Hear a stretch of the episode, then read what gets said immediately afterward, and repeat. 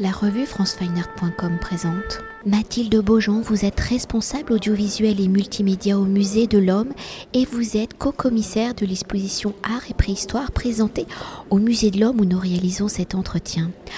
Alors proposant une plongée au cœur des chefs-d'œuvre préhistoriques ou à travers une sélection de plus de 90 pièces, l'exposition Art et Préhistoire est une exploration des premiers gestes artistiques où au même moment et partout sur la planète, des grottes de Dordogne ou canyon de l'Utah, les populations de la préhistoire, les Homo sapiens, ont décidé de décorer des parois et des objets de leur quotidien. Des œuvres qui aujourd'hui nous fascinent par leur beauté mais interrogent sur leur finalité, leur fonction, leur symbole pourquoi ces œuvres sont-elles réalisées? Ces œuvres sont-elles des rituels, des protections, des embellissements du quotidien? Pour qui sont-elles réalisées? Et surtout, par qui sont-elles réalisées? Pour répondre à toutes ces questions, vous avez donc conçu l'exposition en trois chapitres. L'art mobilier, celui qui accompagne nos ancêtres dans leur vie quotidienne, l'art pariétal et rupestre qui explore la dimension picturale. Et un hommage à la Vénus de l'Espug. Alors pour commencer cette exploration des arts à la période de la préhistoire, peut-on revenir sur cette notion de préhistoire, cette discipline née au XIXe siècle, où ce siècle voit de nombreuses découvertes archéologiques, où par définition, le temps de la préhistoire est celui avant l'invention de l'écriture, ce temps des chasseurs-cueilleurs, généralement nomades, qui exploitent des ressources naturelles sans les maîtriser ou pendant des siècles, la non-maîtrise des ressources naturelles définissait les hommes de la préhistoire comme des populations sans culture, ce qui impliquait sans notion de beauté, sans véritable sens à leurs gestes. Or, l'exposition aujourd'hui a pour ambition de démontrer que ces croyances sont fausses, qu'il y a de véritables artistes chez les hommes et les femmes de la préhistoire et que leurs gestes ont un véritable sens, même si certains restent encore obscurs. Alors aujourd'hui, à l'instant T de la recherche, comment définit-on la préhistoire et les gestes qui s'y déploient? Comment les objets présentés ici, que l'on considère comme des œuvres avec une véritable pensée artistique, ont-elles permis l'ajustement de la définition de la préhistoire? Alors justement, oui, cette, euh, notion de préhistoire qui se définit euh, par l'écrit peut être... Interrogé au cours de cette exposition. On va se centrer là sur des œuvres d'art. Donc on est vraiment dans une exposition artistique, à la fois avec des œuvres d'art mobilier, donc c'est-à-dire qu'on peut prendre dans la main et qui ont du coup de ce fait été diffusées sur de larges territoires, mais également euh, en art pariétal, donc euh, l'ornementation de parois, de blocs ornés, d'abris sous roches, etc. Et on voit bien euh, qu'on n'est pas ici dans quelque chose qui relève de la communication, de l'écrit, mais qu'on peut trouver des représentations animales des mains négatives, des figures humaines aussi également, et tout un ensemble de signes géométriques qui est un corpus très important à la préhistoire, donc des ponctuations, des quadrillages, des rayures, des, euh, rectangles, etc., qui, euh, qui nous interrogent également euh, dans, le, dans, le, dans le sens qu'ils véhiculent. On ne saura évidemment jamais ce que veulent dire ces signes géométriques, mais ce qui est assez incroyable, c'est de les retrouver absolument partout, aussi bien euh, gravé euh, dans des matières comme de l'ivoire de mammouth, du bois de renne, du schiste, du grès, etc., mais également gravé sur des parois peintes euh, au charbon, dans de l'argile, etc. Et ces signes, justement, on va les retrouver sur l'ensemble de la planète. Donc, si je me réfère à votre question de tout à l'heure, donc la question de, l'écrit, ici on est plus dans euh, de la représentation, du dessin, de la gravure, de la peinture, mais il y a peut-être déjà euh, une, volonté de communiquer, de représenter, de créer, de produire des images qui va traverser euh, toutes ces, tous ces millénaires. Je l'ai évoqué précédemment, ces hommes de la préhistoire, hein, ces hommes avec un H, parce que c'est des hommes et des femmes, comme ils sont nomades, est-ce que est-ce qu'on imagine peut-être euh, plutôt la dimension picturale hein, euh, et aussi ce que vous avez dit, hein, une façon de donner des messages aux futures populations qui vont passer aux mêmes endroits? Alors ça, je pense que c'est toute la force de ces œuvres, c'est qu'on ne le saura jamais. Euh, toutes ces œuvres nous interrogent, évidemment. On sait qu'elles ont été produites par humains, sont les, mêmes humains que nous, ces sapiens, euh, en tout point identiques à nous-mêmes, avec un imaginaire qui s'inspirait de la nature, mais aussi de leur environnement, évidemment Le lien entre environnement et œuvre est très très fort, comme on le voit dans l'exposition, à la fois parce que bah, l'environnement va être marqué. Euh, on grave euh, des falaises, on grave des abris, on marque son territoire, donc ce sont vraiment les prémices de l'anthropisation des paysages.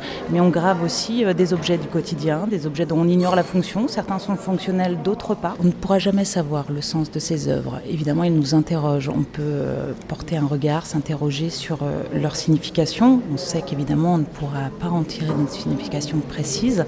Euh, par contre, on peut étudier, l'histoire de, la science nous le montre, euh, les motifs récurrents les manières de faire, les manières de représenter les corpus de, motifs qu'on peut, peut retrouver dans différentes cultures, dans différents pays et qui sont souvent similaires. Ce qu'on a essayé de montrer dans la partie 2 de l'exposition notamment, c'est justement l'universalité de ces motifs qui sont récurrents et la variété de styles et de manières de les produire qui sont assez euh, incroyables.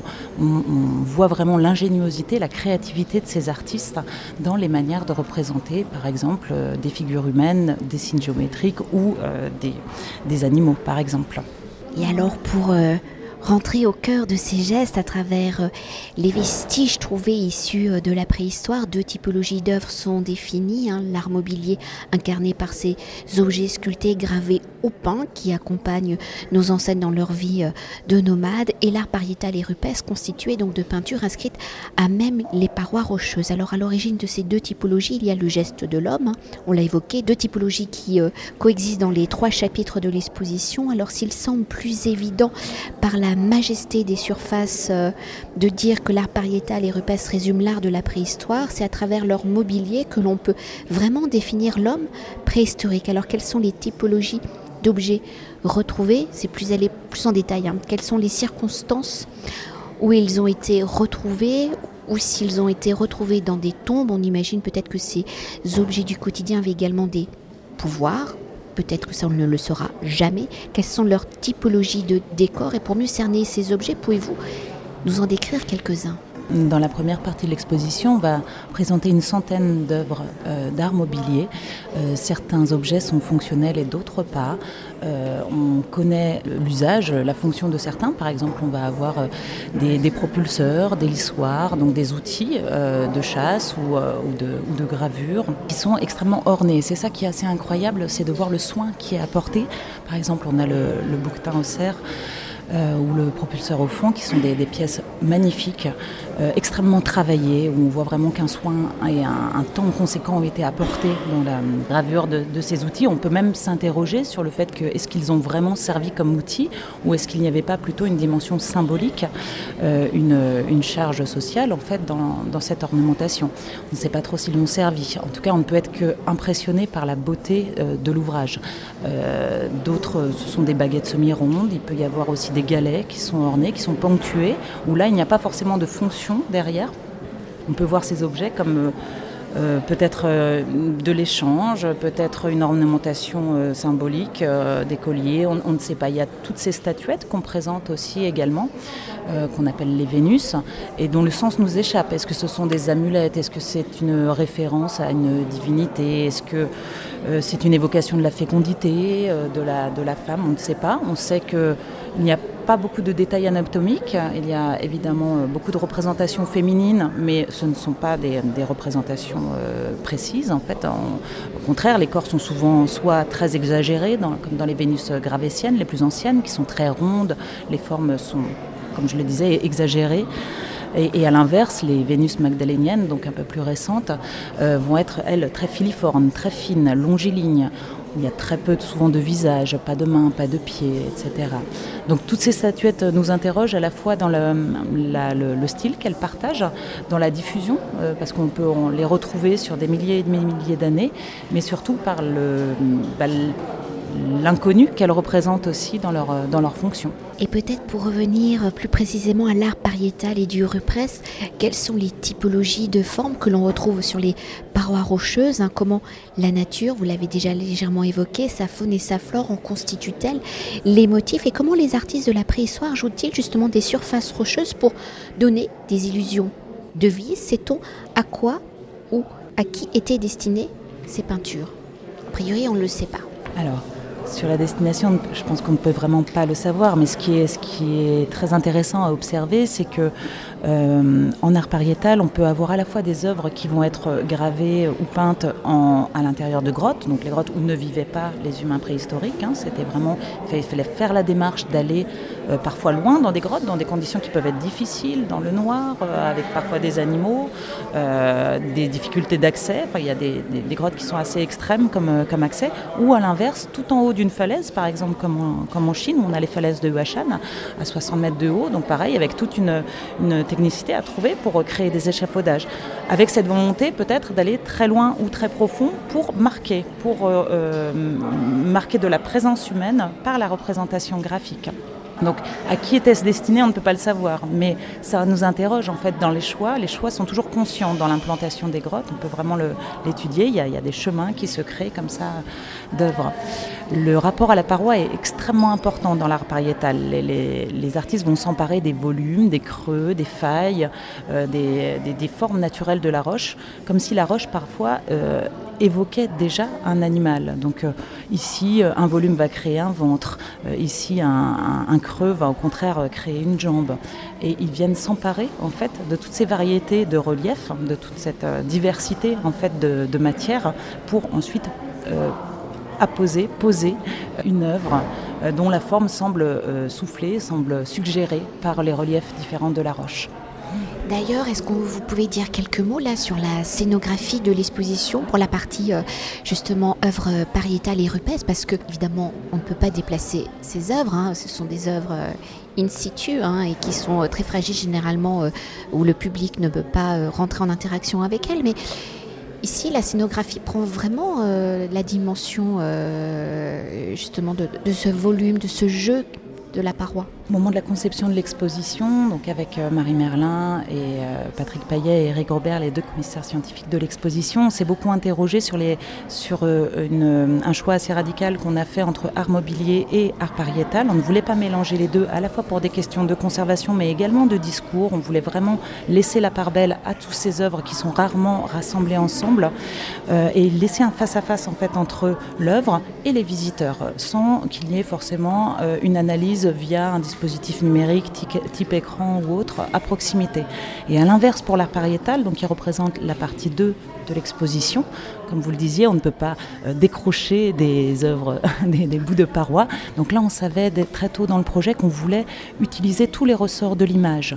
Donc l'image projetée, l'image animée, la photo, la vidéo, etc., les, dispositifs numériques. Et donc on s'est vraiment emparé de cette question et on assume le fait que la partie 2 soit numérique. C'est-à-dire qu'on a, on a joué avec tout, la lumière également, le mouvement, euh, l'apparition, la disparition. On voulait évoquer la paroi, mais ne pas tomber dans l'écueil d'une reconstitution d'un site, comme ça a pu se faire de, de manière assez spectaculaire à Lascaux ou à Chauvet. Ce pas du tout notre démarche. Euh, on voulait plus évoquer en fait la paroi. Donc vous avez dû remarquer que la scénographie qui est signée par le scénographe Eric Benke euh, joue beaucoup sur la, les facettes, les inclinaisons. Donc toutes les surfaces de projection par exemple sont inclinées pour faire un rappel comme ça avec euh, eh ben, les, volumes de la paroi et dans une forme de, de, d'évocation en fait de grotte ou d'abri sous roche, mais sans jamais être littéral non plus. Et sur ces surfaces inclinées, donc on a, on, a déployé toutes les possibilités du numérique euh, dans, ce, dans ce, voyage en fait euh, au sein de, de l'art pariétal. Pour évoquer une autre dimension de l'exposition et conclure notre entretien depuis le 19e siècle et la mise à jour de l'art de la préhistoire, de nombreux artistes du 20e siècle, hein, modernes, mais également contemporains, donc d'aujourd'hui, se sont inspirés du langage et des écritures créées il y a des milliers d'années. Alors entre œuvres d'hier et œuvres d'aujourd'hui, comment le dialogue s'opère-t-il dans l'exposition? Quelles sont les dimensions de l'art préhistorique que les artistes du XXe siècle se sont-ils réappropriés réinterprété. Alors en effet, la troisième partie de l'exposition euh, célèbre la découverte de la Vénus de l'Espugue, qui a été découverte donc il y a 100 ans, en août 1922, et, qui appartient au Musée de l'Homme, un site du Muséum national d'histoire naturelle. Euh, on s'est saisi de cette occasion, de ce centenaire, pour célébrer euh, notre petite Vénus, mais également pour euh, tisser un lien avec les artistes d'art moderne et contemporain et montrer comment elle a pu être elle, mais plus généralement la préhistoire, évocatrice, source d'inspiration pour ces artistes. Donc il y a euh, beaucoup d'œuvres qui sont présentées sur euh, cet espace qu'on appelle le balcon des sciences. On va trouver des œuvres de, harpe, de brassailles, de Klein, etc., de Louise Bourgeois également.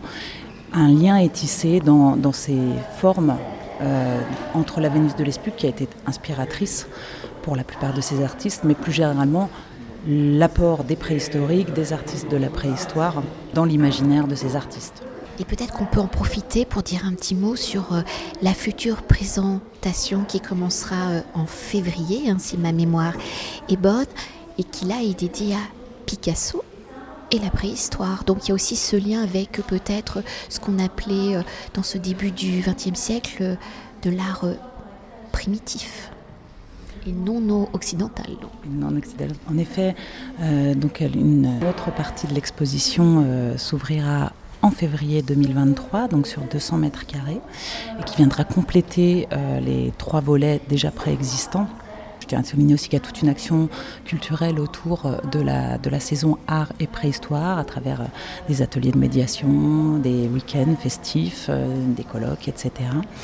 Et donc cette dernière partie montrera plus, présentera, mettra en scène le lien entre Picasso et la préhistoire qui l'a aussi beaucoup inspiré, et à travers des œuvres, mais également des rappels de sites qui l'ont inspiré, d'art pariétal et d'art mobilier également.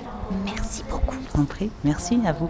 Cet entretien a été réalisé par franceweiner.com.